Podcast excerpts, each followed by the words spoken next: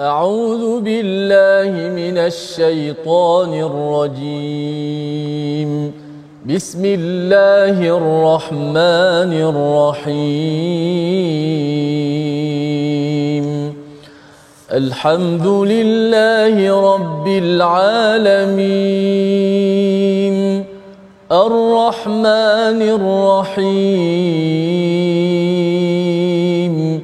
مالك يوم الدين إياك نعبد وإياك نستعين اهدنا الصراط المستقيم صراط الذين أنعمت عليهم غير المغضوب عليهم ولا الضالين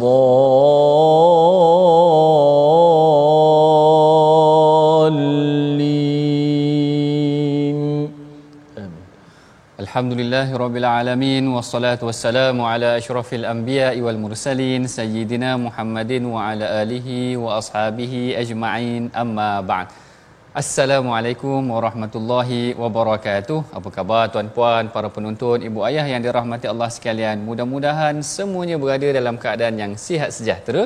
Kita bertemu lagi dalam rancangan My Quran Time, rancangan yang akan membicarakan, meneroka, meneliti ayat-ayat Al-Quran di samping kita akan bertadabur ataupun menghayati dan cuba mengamalkan apa yang kita pelajari daripada ilmu-ilmu Al-Quran.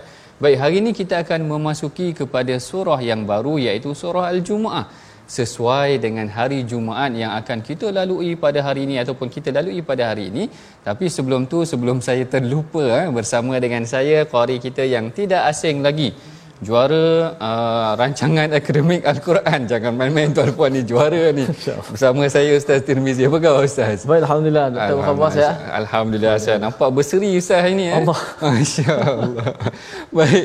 Ini bersama dengan kita insyaAllah. Ya, uh, insya Pari kita. Apa macam mana Ustaz hari Jumaat ni? Apa sepatutnya kita perbanyakkan selawat ke apa rancangannya? Betul masya-Allah uh, selain daripada kita selawat juga kita apa ni sentiasa membaca ayat Al-Quran Al-Karim dan tak lupalah surah Al-Kahfi. Masya-Allah. Eh, kita cuba untuk uh, menjadi lah kelaziman kita insya-Allah. Betul hmm. betul betul. Kalau kita ada kesempatan tuan-puan yang dirahmati Allah jangan lupa uh, baca surah Kahfi pada hari Jumaat selain kita memperbanyakkan membaca selawat. Baik. Sebelum kita menelusuri kajian kita ataupun pembacaan kita terhadap surah al Jumaah pada hari ini, mari sama-sama kita saksikan sinopsis pengajian kita yang akan kita lalui pada hari ini insya-Allah bermula daripada ayat 1 sehingga ke ayat yang ke-8 daripada surah suratul jumaah yang pertama semua makhluk yang ada di langit dan bumi ini bertasbih kepada Allah. Ha, ini yang akan kita ambil daripada ayat yang pertama, manakala ayat yang kedua dan hingga ayat keempat, ayat-ayat ini menceritakan tentang sifat dan keistimewaan Nabi Muhammad sallallahu alaihi wasallam bagi bangsa Arab dan seluruh umat manusia manakala daripada ayat ke-5 hingga ayat ke-8 kita akan menceritakan tentang keadaan kaum Yahudi yang berkaitan dengan kitab Taurat dan mengharapkan kematian. Jadi itulah secara umumnya sinopsis pengajian kita pada hari Jumaat ini tentang suratul Jumaat dan apakah isi kandung daripada suratul Jumaat akan kita bincangkan selepas daripada ini. Sebelum kita masuk kepada perbincangan yang lebih mendalam, mari sama-sama kita dengarkan dahulu bacaan yang akan dipimpin oleh Ustaz Tirmizi kita daripada ayat 1 hingga ayat keempat, insya-Allah. Boleh Ustaz eh? Baik, alhamdulillah. Terima kasih doktor di atas uh, pencerahan uh, awal sinopsis dan kita berada pada surah Al-Jumuah uh, dan tepatlah dengan hari Jumaat ni. Betul. Dan uh, ada ayat walaupun di muka surat yang ke-554 disebut tentang pada hari Jumaat. Uh, Insya-Allah sama-sama kita uh, belajar pada hari ini suratul Jumaah. Kita baca ayat pertama hingga ayat yang keempat. Uh, daripada surah al-jumuah dengan uh, mulakan tarannum ataupun uh, maqam bayati insyaallah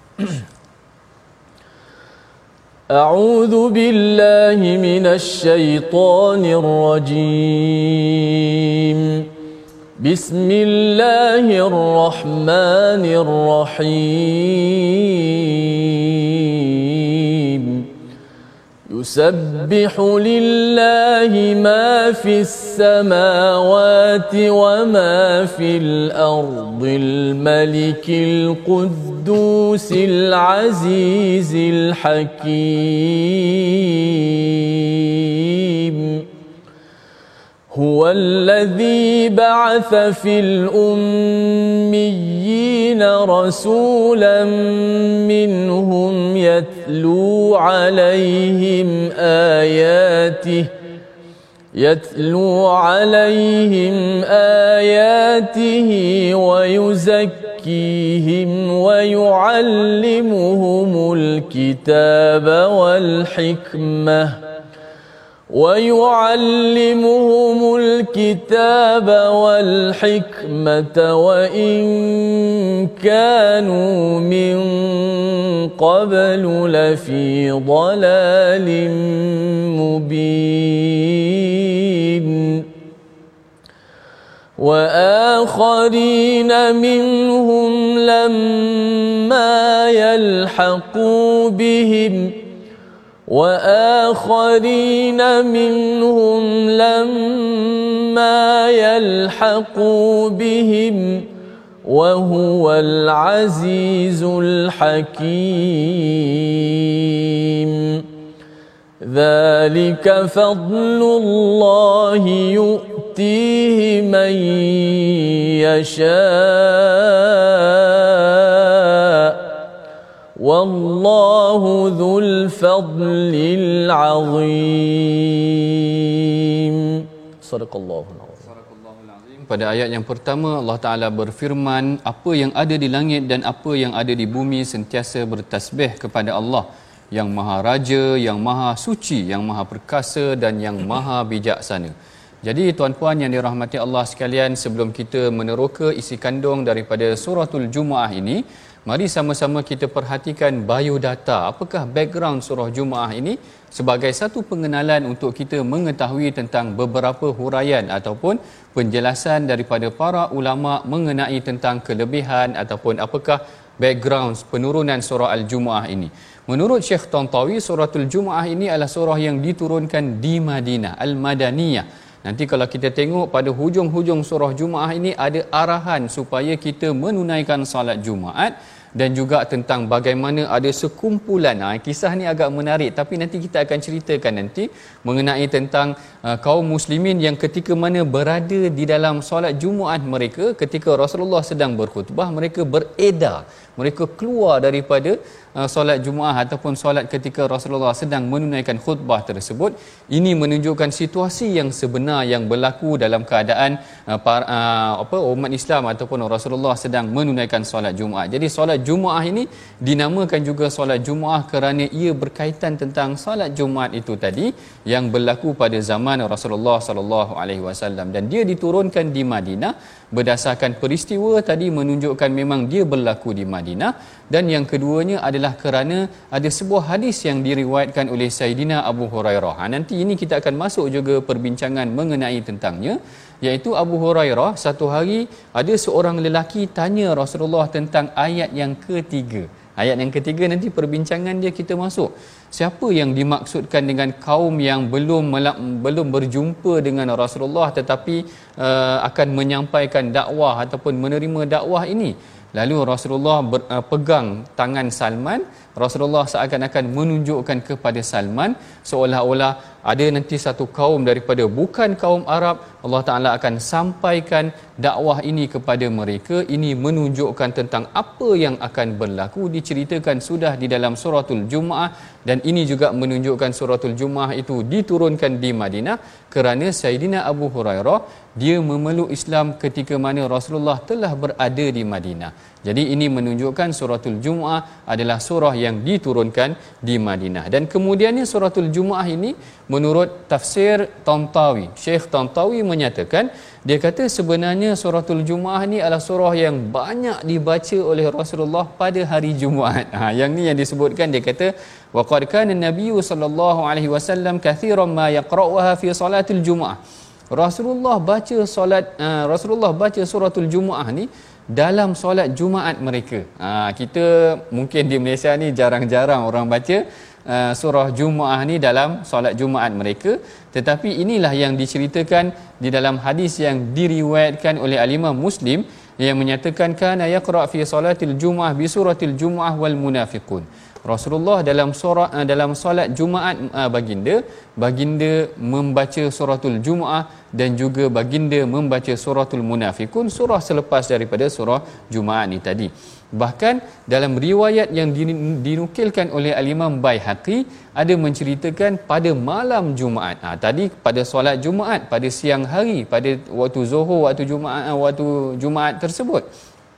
Ada riwayat daripada Al-Imam Bayhaqi yang menyebutkan dia kata pada malam Jumaat, hari isya, ha, hari Khamis iaitu malam Jumaat, Rasulullah akan membaca uh, suratul Jumaah dalam solat isya baginda. Ha, jadi ini menunjukkan bila nak masuk waktu, um, waktu nak, nak masuk hari Jumaat Rasulullah baca surah Jumaat kalau pada solat Jumaat eh, pun Rasulullah membaca solat Jumaat eh, apa surah Jumaat Jumaat ni tadi kalau kita tengok Ustaz Tirmizi di Malaysia ada ke orang baca surah Jumaat dalam solat Jumaat dia orang ke jarang-jarang hmm. jangan-jangan dengar jangan-jangan jarang, kan ha, ha. tapi mungkin ada ataupun mungkin selepas daripada ini ya. kalau ada dalam kalangan kita ni yang para imam ustaz ustazah yang turut menghadiri pengajian kita pada hari ini boleh sama-sama saya kira hmm. untuk mengamalkan kalau rasa macam panjang nanti orang marah pula baca panjang satu muka surat setengah ni mungkin boleh baca yang belakang ya ayuhallazina amanu idza nudiya lis salati min yaumil jumuati kerana kita mengamalkan ataupun sekurang-kurangnya kita cuba mengamalkan apa yang telah di, uh, dilakukan oleh baginda Nabi sallallahu alaihi wasallam baik itu mengenai tentang sedikit latar belakang mengenai tentang solat uh, solat Jumaat mengenai tentang surah al Jumaah. baik kita masuk kepada ayat yang pertama ayat ni menarik Ayat ini adalah puji-pujian Allah ataupun puji-pujian pada daripada makhluk. Yusabbihu lillahi ma fis samawati wa ma fil ardh seluruh apa yang ada di langit dan bumi ini bertasbih kepada Allah dan kalau kita perhatikan sebelum ini perbincangan kita daripada surah hasyar Allah Taala cerita juga subhanallahi ma fis samawati wa ma fil ard dalam surah hasyar Allah Taala menggunakan fi'il madhi. Ha, perbincangan kita dah sentuh dah sebelum ni. Fi'il madhi ni iaitu past tense. Ha, betul Ustaz? Past tense ni uh, benda yang dah berlaku. Subhanallahi ma fis sama'. Tapi dalam uh, suratul Jumaah Allah Taala menggunakan fi'il mudhari. Yeah. Dia hmm. dia kata present tense. Present tense betul ke tak saya tak tahu sebutan itu iaitu tentang apa yang sedang berlaku. Apa yang sedang berlaku dan ini perkaitannya diceritakan oleh Al-Imam Ibn Ashur kalau tak silap saya sangat menarik. Dia kata kalau uh, konten surah Hashar itu menceritakan tentang Bani Nadir dah berlaku dah. Yeah. Ha, maknanya perkara uh, perbincangan munafikun tentang perdebatan mereka mereka nak menghapuskan Rasulullah semua telah berlaku lalu digunakan puji-pujian itu adalah menggunakan fi'al madhi maka dalam suratul jumaah penekanannya sebenarnya selain daripada perancangan Yahudi juga adalah tentang solat Jumaat dan solat Jumaat ini adalah perkara yang berlaku secara berterusan hmm. bila berlaku secara berterusan sebahagian ulama tafsir kata Allah Taala menggunakan yusabbihu Yusuf lillahi ma fis samawati wa ma fil ard dan perkataan tasbih ini dalam ayat quran ada empat format. Ha, maknanya ada yang masdar macam subhanallazi asra. Allah Taala puji mulakan dengan pujian. Tadi Allah Ta'ala gunakan fi'al madhi dalam surat Al-Hashar. Subhanasabbahalillah. Ada yang Allah Ta'ala gunakan yusabbihulillah dalam surat Al-Jum'ah. Allah Ta'ala guna juga suruh kita bertasbih. Sabbihisma rabbikal a'la. Jadi ada empat format yang berbeza. Yang menunjukkan kesemua makhluk bertasbih kepada Allah Ta'ala. Malu kita tak tasbih kepada Allah Ta'ala.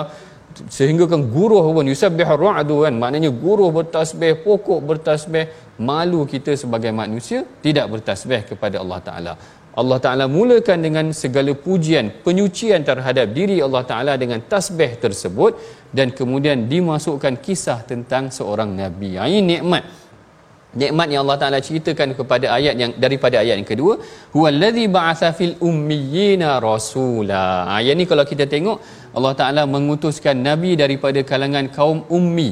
Ha, kalau kaum ummi ni kebanyakan tafsir merujuk ataupun menyebutkan ummi ini adalah la yaktub wa la yaqra maknanya kaum yang tidak membaca dan tidak menulis kalau tak silap saya al-imam sa'di menyebutkan adalah kaum yang tidak ada kitab ha, kaum yang tidak ada kitab dan kemudiannya poin yang ni ada agak menarik ni ustaz Tirmizi ya yang ni Allah Taala bagi kepada kita susunan peranan rasul itu dalam mendidik ha, yang ni yang kita buat dalam my Quran time yang ni kita buat dalam my Quran time Allah Taala kata yatlu alaihim ayatihi wa yuzakkihim wa yuallimuhumul kitab Allah Ta'ala seakan-akan menunjukkan satu method, satu kaedah untuk seorang Rasul mendidik satu kaum adalah bermula dengan yatlu alaihim ayatihi. Dimulakan dengan tilawah. Tadi kan kita tengok Ustaz Tirmizi dah baca ayat Quran. Ha, tilawah dulu. Kemudian wayuzakihim. Kemudian diberikan penyucian jiwa dengan tilawah Al-Quran ini dia memberikan satu kesucian jiwa menenangkan jiwa orang yang beriman orang yang dengar menggeletar hati mereka menyucikan jiwa mereka kemudian barulah masuk fasa yang ketiga wa yuallimuhumul kitab wal hikmah dan kemudian Allah Taala menyatakan Rasulullah itu akan mengajarkan kepada mereka kitab dan juga hikmah ada yang menafsirkan hikmah ni sebagai Quran uh, sebagai hadis iaitu sunnah itu sendiri seperti Al Imam Syafi'i menafsirkan hikmah di sini sebagai sunnah itu tadi iaitu Rasulullah mengajarkan Al-Quran dan kemudian Rasulullah mengajarkan juga hadis.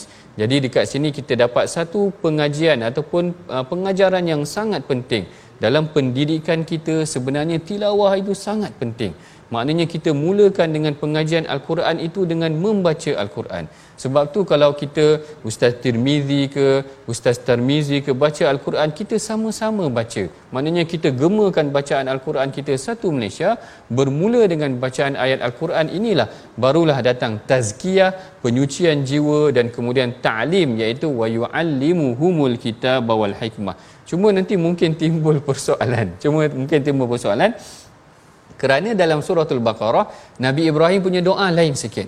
Nabi Ibrahim punya doa, Nabi Ibrahim kata, Rabbana wa ba'ath fihim rasulam minhum yatlu alaihim ayatika wa yu'allimuhum al-kitaba wa yizakihim. Kalau tak silap saya, dia dahulukan dengan uh, ta'lim dulu baru tazkiyah dia dahulukan dengan pengajaran kitab dahulu barulah penyucian jiwa yang ini para ulama kata itu adalah dari perspektif doa Nabi Ibrahim dia mengharapkan sedemikian lalu Allah Taala turunkan ayat daripada suratul jumaah menjelaskan bahawa sebenarnya turutan yang lebih baik adalah dengan tilawah dahulu baca al-Quran dahulu penyucian jiwa berlaku bila penyucian jiwa jiwa kita dah bersih lebih mudah sebenarnya untuk kita menuntut ilmu ha, untuk kita menuntut ilmu dan kemudiannya Allah Ta'ala menceritakan pula mengenai tentang uh, satu kaum eh, wa akharina minhum lamma yalhaqu bihim wa huwal azizul hakim Ha, yang ni saya ingat kita nak bagi pe- penegasan sikit boleh Ustaz. Eh? Ya, kita baca sedikit ayat yang ketiga menunjukkan ada satu satu galakan ataupun satu penyampaian kepada satu kaum lagi yang disampaikan selepas daripada Rasulullah sallallahu alaihi wasallam saya persilakan Ustaz Tirmizi untuk baca sedikit ayat ketiga insyaallah. Baik jom uh, sebagaimana kata doktor seperti tadi ini antara tugas rasul eh, dan itulah Al-Quran time lakukan yatlu alaihim pertama sekali kita baca al-Quran Eh, sebelum kita memahami dan juga ada ta'lim ada tazkiyah insyaallah kita baca ayat yang ketiga wa akhirin minhum auzubillahi minasyaitan wa akhirin minhum lamma yalhaqu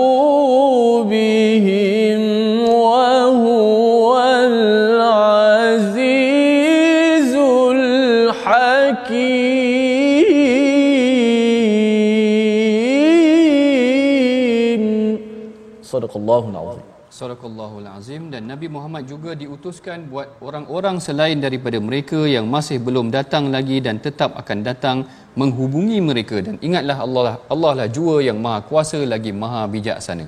Jadi di sini menunjukkan ha, Syekh Tantawi menyatakan bahawa sebenarnya kalau ayat kedua Rasulullah itu diutuskan kepada kaumnya kemudian diutuskan juga kepada wa akharina minhum dan kaum-kaum yang lain yang belum yang bukan daripada kaum Arab yang ada ketika itu ataupun ajam bukan Arab yang ada ketika, ketika itu lamma yalhaqu bihim yang belum lagi yang masih belum datang lagi yang ketika mana uh, diturunkan ayat ini macam diceritakan pada awal surah tersebut Ha, ada seorang lelaki datang bertanya kepada Saidina Abu ha, datang, datang bertanya kepada Rasulullah siapakah yang dimaksudkan dengan kaum yang belum lagi berjumpa dengan Rasulullah ini lalu Rasulullah sallallahu alaihi wasallam memegang tangan Salman Al Farisi seakan-akannya Rasulullah menunjukkan bahawa nanti akan sampai dakwah aku ni kepada semua kaum kaum Parsi kan setelah daripada perang Khandak Rasulullah mengutuskan surat kepada raja Parsi kepada raja Rom, kepada raja Habsyah,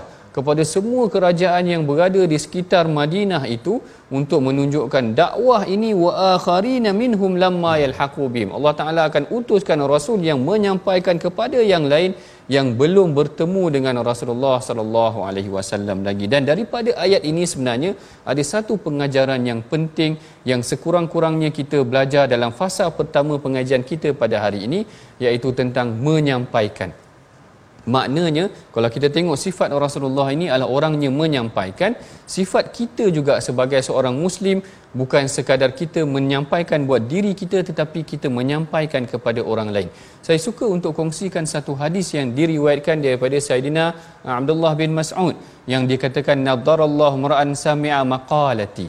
Allah Taala akan memberikan seri wajah kepada orang yang mendengar sesuatu daripada Rasulullah sallallahu alaihi wasallam fahafizaha dihafal fawaaha diingat dan dihafal dicuba ingat faballagha lalu dia sampaikan dia lalu al-imam ibnu qayyim kata hadis ini adalah hadis yang cukup menunjukkan kemuliaan orang yang menyampaikan satu kebaikan kerana Allah Rasulullah sendiri yang cakap Rasulullah ha, cakap macam firman dia Rasulullah sendiri yang doa kan nadarallahu muraan Allah taala yang akan memberikan seri wajah Allahu akbar kalau hari ini kita sampaikan hari-hari ha. maknanya Allah taala akan berikan seri wajah kepada orang yang menyampaikan kebaikan yang dengar daripada Rasulullah sallallahu alaihi wasallam sebab itulah Muhammad bin Ka'ab kata man ballagahul quran Eh, faka'annama ru'an nabi siapa yang sampaikan Quran seumpama dia melihat Rasulullah sallallahu alaihi wasallam baik ini kita sampai sesi pertama daripada perbincangan kita pada hari ini mari tuan-puan sama-sama kita pelajari dahulu perkataan pilihan kita pada hari ini iaitu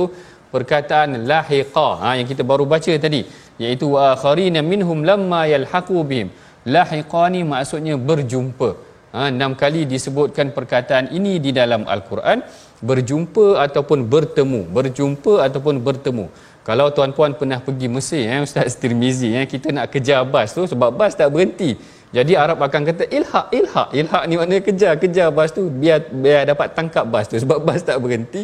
Ha, saya teringat perkataan Arab ni, Arab guna ilhak maksudnya kejar, kejar. Ha, itu adalah perkataan lahiqa yang kita pelajari daripada sesi pertama perbincangan kita pada hari ini insya-Allah dan kita mungkin akan rehat dahulu seketika kita akan sambung lagi perbincangan kita selepas daripada ini jangan ke mana-mana baca faham dan amal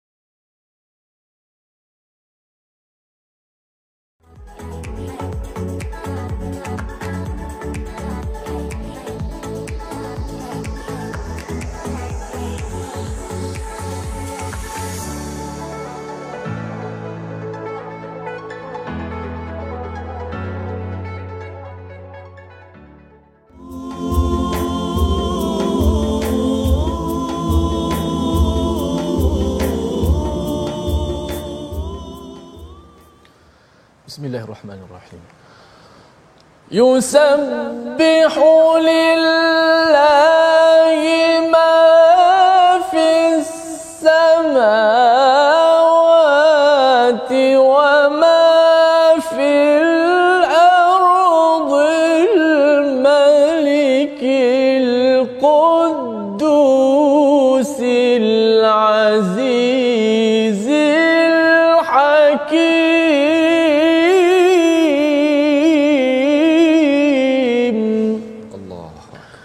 apa yang ada di langit dan yang ada di bumi sentiasa bertasbih kepada Allah yang Maha Raja, yang Maha Suci, yang Maha Perkasa, lagi Maha Bijaksana. Inilah ayat yang pertama daripada suratul Jumaah yang telah kita baca dan terabur sebentar tadi bahawa segala apa yang ada di langit dan bumi ini semuanya bertasbih uh, menyucikan memuji Allah Subhanahu Wa Taala maka mailah sama-sama kita menjadi orang yang sentiasa bertasbih eh, kepada Allah Subhanahu Wa Taala bahkan kalimah tasbih juga Eh, sebagai satu kalimah yang sangat hebat bila kita rokok, bila kita sujud itulah bacaan yang sentiasa kita baca tasbih dalam banyak-banyak bacaan yang ada kita memuji Allah Subhanahu wa taala. Baik sahabat-sahabat sebelum kita nak meneruskan lagi eh, bahagian yang kedua muka surat 553 ini eh, ada baiknya kita belajar sedikit tajwid kita ulang kaji kita lihat slide kita pada hari ini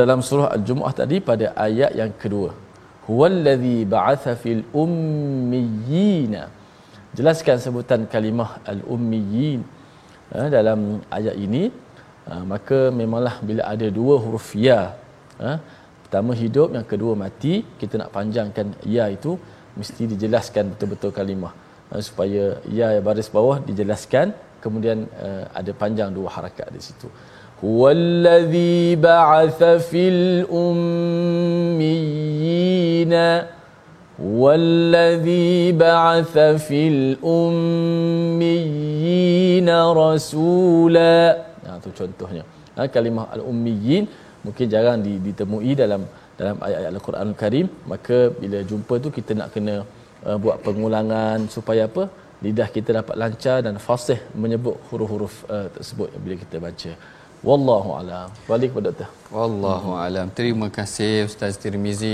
yang sentiasa mendidik kita tentang pengajian, sebutan bacaan yang betul, bacaan tajwid yang betul.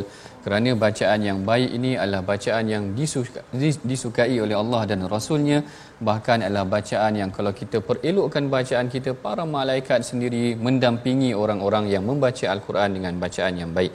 Baik, kalau tadi kita dah masuk perbincangan tentang kelebihan tentang tasbih kemudian tentang uh, nikmat yang Allah Taala berikan kepada umat ini iaitu daripada Rasulullah pengutusan Rasul kaedah pendidikan ataupun metod pendidikan yang diajar oleh Rasulullah tentang tilawah tentang tazkiyah iaitu zakihim dan ta'lim itu tadi kemudian kita ceritakan juga bagaimana akan sampai dakwah ini kepada kaum-kaum yang lain maka pada kali ini pada sesi yang kedua ini kita akan bincangkan pula tentang satu kaum yang mana kaum ini telah disampaikan kepada mereka kitab tetapi mereka tidak mengamalkan kitab tersebut bahkan mereka cuba lari daripada mengamalkan ataupun memusuhi Allah dan Rasul itu uh, juga jadi yang ini kita akan baca pada sesi yang kedua ini bermula daripada ayat yang kelima sehingga ayat yang ke-8 yang akan dipimpin bacaannya oleh Ustaz Tirmizi kita silakan Ustaz Baik, Alhamdulillah, terima kasih Fadil Doktor. Uh, kita akan bacakan uh, seterusnya pada ayat yang kelima hingga ayat yang ke-8 uh, pada muka surat 553 ini. Jom sama-sama kita baca. أعوذ بالله من الشيطان الرجيم بسم الله الرحمن الرحيم مثل الذين حملوا التوراة ثم لم يحملوها كمثل الحمار يحمل أسفارا بئس مثل القوم الذين كذبوا بآيات الله والله لا يهدي القوم الظالمين قل يا ايها الذين هادوا ان زعمتم انكم اولياء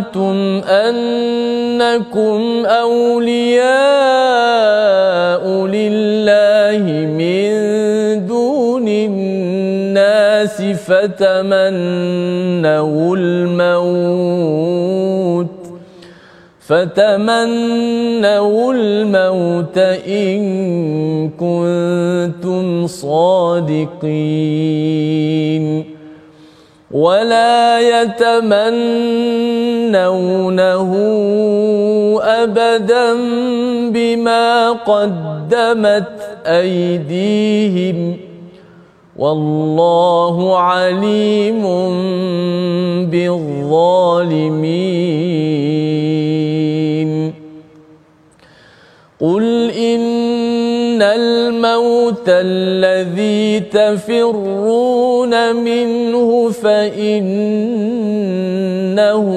ملاقيكم ثم تردون إلى عالم الغيب والشهادة فينبئكم ۖ فينبئكم بما كنتم تعملون صدق الله Surakallahul Azim dan pada ayat yang kelima Allah Ta'ala berfirman iaitu sifat-sifat Nabi Muhammad itu telah pun diterangkan di dalam kitab Taurat tetapi orang Yahudi tidak mempercayainya maka bandingan orang-orang Yahudi yang ditanggungjawabkan dan ditugaskan mengetahui dan melaksanakan hukum kitab Taurat itu tidak menyempurnakan tanggungjawab dan tugas itu samalah seperti keldai yang memikul kitab-kitab tebal sedangkan ia tidak mengetahui kandungannya Masya Allah yang ini adalah satu tempelak iaitu Allah Ta'ala menegur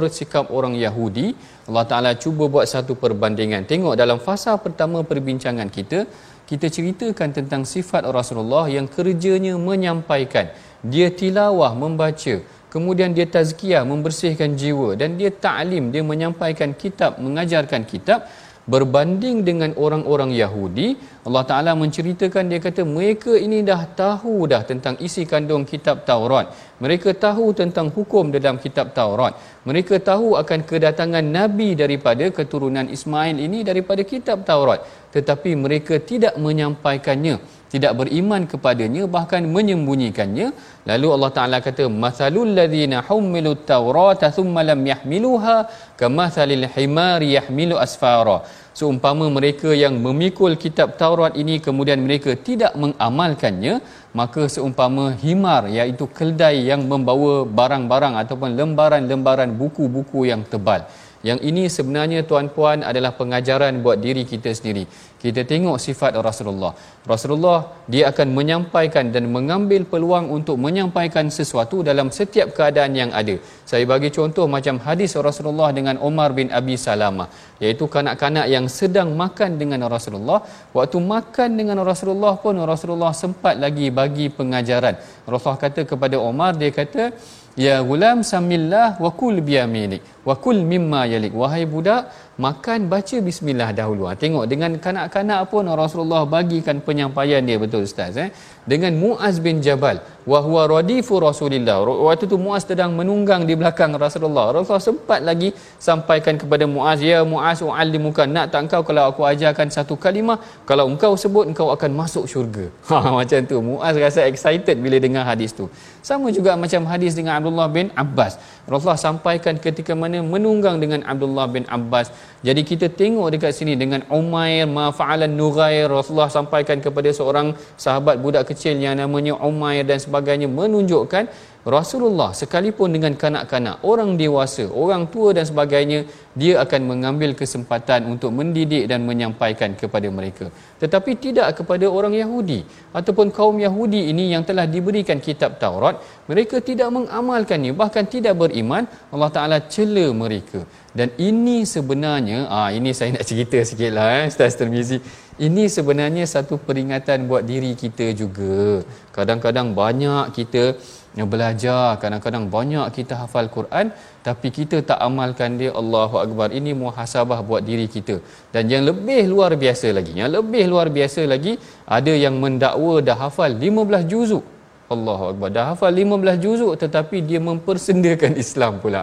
Ha, ada kes-kes yang mungkin terkini juga mendakwa telah menghafal 15 juzuk Al-Quran lalu kita bacakan kepada mereka ayat ini. Orang yang menghafal kitab Taurat ini sekiranya mereka tidak mengamalkannya Rasul kata eh, Allah Taala kata kama salil himari yahmilu asfara seumpama keldai yang memikul lembaran-lembaran sama juga kalau kita menghafal berapa banyak Al-Quran sekalipun tetapi sekiranya kita tidak mengamalkan Al-Quran tersebut kita bimbang kita tergolong dalam golongan yang Allah Ta'ala umpamakan dalam ayat yang kelima daripada surah al jumuah ini tadi bahkan bahkan sekiranya kita telah pun uh, menghafal lebih banyak al-Quran dan kita telah menyampaikannya jangan pula kita tidak mengamalkan apa yang telah kita sampaikan kerana perkara ini pernah diberikan penegasan ataupun amaran daripada Rasulullah Rasulullah menceritakan tentang seorang lelaki yang telah dicampak di dalam neraka ha, yang ni saya pun takut sebenarnya tuan puan nak cakap kerana saya pun guru juga yang menyampaikan hadis dan al-Quran tetapi ini peringatan buat kita sama-sama Rasulullah kata yuja'u birajulin fayatrahu finnari fayathanu fiha katahnin himar birahahu fayutifu bihi ahlun nar fayaqulu ya fulan alasta kunta ta'muru bil ma'ruf wa tanha 'anil munkar rasul kata bahawa nanti akan ada seorang lelaki yang dicampakkan ke dalam api neraka sehingga terburai usus-ususnya dan dia menggelepar dia berpusing seperti berpusingnya himar ataupun berpusingnya keldai itu pada apa batu kisaran maknanya kan ada him, uh, keldai yang pusing untuk kisar kisah apa gandum dan sebagainya.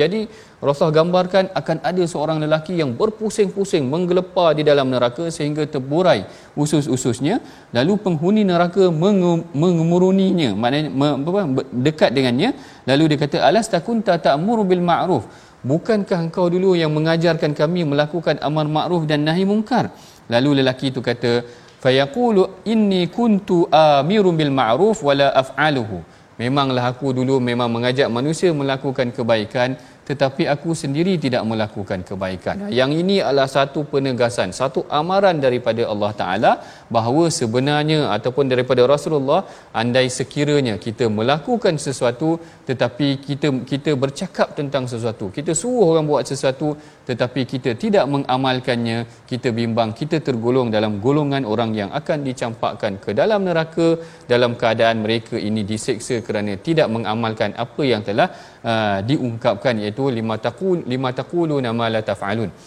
kenapa kamu cakap perkara yang tidak kamu kamu amalkan tu tadi baik kalau kita tengok kemudian seterusnya Allah Taala menceritakan pula tentang ancaman kepada orang-orang Yahudi Allah Taala kata qul ya ayyuhallazina hadu in za'amtum annakum awliya'u lillahi min dunin nasi fatamannaw mauta in kuntum sadiqin wahai uh, orang-orang yang beragama Yahudi kalau kamu menganggap bahawa kamulah sahaja orang-orang yang dikasihi Allah, tidak termasuk umat-umat manusia yang lain, maka bercita-citalah untuk mati supaya kamu dimatikan jika kamu orang yang benar. Maksudnya di sini adalah kerana Yahudi ini dia beranggapan dia adalah kaum yang dimuliakan oleh Allah. Aulia uh, aulia uh, aulia Allah kat sini. Aulia ulillah. Kul uh, ya ayyuhalladzina hadu in za'amtum annakum aulia ulillah. Wahai orang-orang Yahudi yang beragama Yahudi sekiranya kamu menyangkakan kamu ini adalah kekasih-kekasih Allah. Kenapa mereka menyangkakan mereka ini kekasih-kekasih Allah? kerana mereka merasakan mereka adalah kaum yang terpilih ha, mereka merasakan mereka ni kaum yang terpilih keturunan mereka daripada keturunan nabi-nabi yang terpilih bahkan dia kata Uzair binillah di sisi kami ada Uzair yang dikatakan anak Allah ha, yang ini semua adalah dakwaan-dakwaan mereka mereka merasakan mereka adalah ahibba iaitu orang yang dikasihi oleh Allah lalu Allah Taala kata kepada Rasulullah cuba cabar orang Yahudi ni kalau betul dia merasakan dia ni adalah kekasih Allah, cuba cabar dia supaya dia bercita-cita ataupun ataupun dia mengharapkan kematian. Kalau dia mati nanti tengok dia selamat ke tak. Ha, gambaran dia seakan-akan begitu kerana mereka aa, ah, merasakan mereka ni sangat disayangi oleh Allah Allah cabar mereka lalu yang ni yang dikatakan aa, ah, oleh aa, ah, Syekh Tantawi dia menukilkan satu hadis yang mana Rasulullah sallallahu alaihi wasallam bila mana sampai di Madinah kaum Yahudi Madinah ni dia berbincang dengan Yahudi Khaybar dia bincang dengan Yahudi Khaybar dia kata ini taba'tu Muhammadan ata'nahu kaum Yahudi Madinah cakap dengan Yahudi Khaybar dia kata kalau engkau beriman dengan Muhammad kami akan beriman dengan dia lalu Yahudi Khaybar kata nahnu abna'u khalilur rahman kita ni adalah anak kepada kekasih Allah ha, jadi dia kata dia merasakan dirinya hebat wa minna uzair binillah dan di kalangan kami ada uzair iaitu anak kepada Allah bila masa pula nabi ni datang daripada kaum Arab nah yang ini adalah satu kedudukan yang kita harus juga belajar Kadang-kadang kita ni uh, tergolong daripada golongan orang-orang yang hebat-hebat sikit, kita merasakan keeguan tu datang dalam jiwa kita. Uh, mungkin kita keturunan tertentu ke, jangan pula kerana keturunan tertentu kita merasakan uh, diri kita terlalu mulia uh, mungkin kita ni keturunan uh, datuk tan sri ke kita rasa kita terlalu hebat tak boleh juga begitu ataupun keturunan yang tertentu sehingga menyebabkan kita merasa ego terhadap orang lain lalu Allah taala mengajak mereka ni muhasabah juga bahawa kalau betul engkau ni orang yang sangat dikasihi oleh Allah taala kenapa tidak engkau mengharapkan kematian agar sama-sama kita bertemu dengan kematian tu nanti baik dan pada penghujung ataupun uh, dua uh, ayat yang kedua terakhir ini Allah Taala menceritakan memang Yahudi ni tak berani punya untuk menghadapi kematian wala yatamannahu ha yang disebutkan dan mereka tidak akan mengharapkan kematian menyebutkan tentang kematian ini sebenarnya tuan-puan dua ayat yang terakhir ini menceritakan tentang satu sifat orang Yahudi yang takut akan kematian yang kedua ni orang Allah Taala mengingatkan kepada kita kul innal mautal ladzi tafirruna minhu fa innahu mulaqikum. Allah Taala kata mati itu pasti. Ha, yang ini pengajaran yang penting buat diri kita bahawa dalam kehidupan ini Rasulullah sering mengingatkan tentang kematian. Yang ini kalau kita bacakan beberapa hadis kepada tuan-puan bagaimana Rasulullah sallallahu alaihi wasallam ni mengingatkan kematian kepada para sahabat secara praktikal. Rasulullah pernah duduk di tepi kubur tuan-puan menanam apa setelah selesai daripada mengumbumikan seorang sahabat lalu Rasulullah duduk di tepi kubur tu sampai Rasulullah menangis sehingga membasahi apa air mata baginda membasahi tanah ha, yang ni yang diceritakan oleh Saidina Al-Barra lalu Rasulullah kata kepada para sahabat ya ikhwani limithli hadza fa'iddu dia kata kepada eh, para sahabat wahai para sahabat macam nilah kita nanti yang ini sebenarnya satu pengajaran yang perlu kita lalui sendiri bila kita menguruskan jenazah. Kita datang kepada uh, orang yang sedang menguruskan jenazah, maknanya kita pergi ke kubur tanam jenazah, cuba ambil kesempatan tersebut untuk ingat tentang ke- kematian kita nanti nanti esok kita sendiri yang akan masuk ke dalam kubur tersebut jadi ini adalah apa yang dilakukan oleh Rasulullah secara praktikal duduk di tepi kubur menangis di tepi kubur dan mengingatkan kepada para sahabat bahawa kematian ini akan pasti fa'aiddu maka bersedialah terhadap uh, kematian yang akan datang bahkan Rasulullah mengingatkan tentang uh, bahawa orang yang mengingati mati ini adalah aktaruhum alil mauti zikra orang yang paling banyak mengingati mati ini adalah orang yang orang yang bijak sana bahkan kalau kita tengok uh, beberapa orang tabi'in sebagai contoh Sufyan uh, bin Uyainah ataupun Sufyan Al-Thawri uh, Sufyan Al-Thawri kalau tak silap saya adalah tokoh ketua ulama pada zaman dia ada yang kata Sufyan Al-Thawri ni lebih hebat daripada Imam Malik tetapi seorang tabi'in pernah melihat dia dia kata aku sentiasa menyaksikan Sufyan Al-Thawri ni selalu menangis pada setiap malam. Lalu apabila ditanya kepada dia kenapa engkau apa yang membuatkan kau selalu menangis? Lalu Sufyan Al-Thawri kata, aku bimbang bagaimana pengakhiran hidup aku nanti. Bayangkan, tokoh ulama pada zaman dia, ada yang menyatakan Sufyan Al-Thawri ini lebih hebat daripada Alimah Malik sungguh tinggi kedudukan dia macam tu pun dia masih lagi takut akan bagaimana untuk menghadapi kematian begitu juga dengan Alimah Malik bin Dinar ha, seorang yang dikatakan sangat alim ataupun zuhud pada zaman dia juga dikatakan menangis sehingga basah janggutnya dan memegang janggutnya bimbang bagaimana kematian yang akan dihadapi oleh beliau ini adalah contoh-contoh yang kita tunjukkan bagaimana Rasulullah sendiri mengingatkan kepada para sahabat bahawa kematian akan datang. Kematian adalah satu perkara yang pasti. Tidak ada manusia yang akan hidup kekal selamanya. Maka Rasulullah kata bersedialah untuk mati. Kalau kita datang ziarah kubur orang, kalau kita datang menziarahi orang yang meninggal untuk diuruskan jenazahnya, maka ingatkan diri kita bahawa kita akan lalui perkara yang sama seperti mana yang ditunjukkan oleh baginda Nabi sallallahu alaihi wasallam sehingga baginda sendiri menangis di, di tepi kubur tersebut. Jadi cuba praktikkan secara praktikal dan kemudiannya cuba sentiasa setiap malam mengingati mati seperti mana yang dilakukan oleh Saidina Sufyan As-Sauri dan begitu juga mengingati mati ini ini adalah satu uh, tindakan yang sangat bijaksana. Baik, kita telah pun hampir sampai kepada penghujung perbincangan kita. Sebelum itu, mari sama-sama kita bacakan resolusi ataupun apakah yang boleh kita amalkan daripada pengajian kita pada hari ini. Yang pertamanya, raih kemuliaan dan kebahagiaan dengan beriman kepada Allah, mengikuti Rasulullah bukan sahaja mengikuti bahkan menyampaikan seperti yang dilakukan oleh Rasulullah. Yang keduanya adalah sentiasa membaca kitab iaitu tilawah tadi yang diturunkan oleh Allah Ta'ala dan berusaha mengamalkannya ha, tidak menjadi seperti orang Yahudi yang tidak mengamalkan kitab mereka dan yang ketiganya istiqamah dalam kebaikan sebagai persiapan untuk menuju kematian jadi ini adalah antara resolusi ha, perkara-perkara yang kita boleh amalkan daripada halaman pertama pada halaman 553 daripada suratul jumaah yang boleh kita amalkan sebagai panduan buat diri kita mudah-mudahan Allah taala memberkati pengajian kita dan mudah-mudahan bagi memberkati pengajian kita pada hari ini mari sama-sama kita bacakan doa ha, mudah-mudahan Allah taala merahmati kita semua yang akan bacaannya dipimpin oleh ustaz Tirmizi kita silakan ustaz Bismillahirrahmanirrahim. Alhamdulillah wassalatu wassalamu ala Rasulillah. Allahumma khtim lana bi husnil khatimah Wala takhtim alaina bisu'il khatimah ya Allah akhilah kehidupan kami ya Allah dengan husnul khatimah ya Allah Amin. akhilah kehidupan kami ini ya Allah bantulah kepada kami ya Allah sentiasa dengan membaca al-Quran dengan ihsan dalam iman ya Allah Amin. dan akhilah kehidupan kami ya Allah dengan kalimah kami sentiasa boleh mengucapkan kalimah syahadah la ilaha illallah muhammadur rasulullah Amin.